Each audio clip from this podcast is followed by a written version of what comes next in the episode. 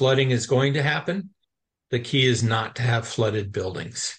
It's it's really been an incredible journey to become involved uh, from repairing flood and fire damaged buildings and historic buildings to actually retrofitting those buildings uh, with projects that prevent those buildings then from flooding into the future. And uh, I happen to live in a community, a coastal, historic coastal Louisiana community that's on the north shore of Lake Pontchartrain across from New Orleans. Mm-hmm. Uh, you have to take that really long bridge to get to it. But we have a five foot seawall in front of our community compared to the 30 foot levees around New Orleans. And so whenever we get a hurricane and that lake gets angry, it's in our front yards. Yeah. And since, and we've had 17 floods in 17 years. Three of those are nine foot surges of water. And we are now over 85% retrofitted with our buildings, adapted, elevated the homes, dry flood proofing the commercial buildings.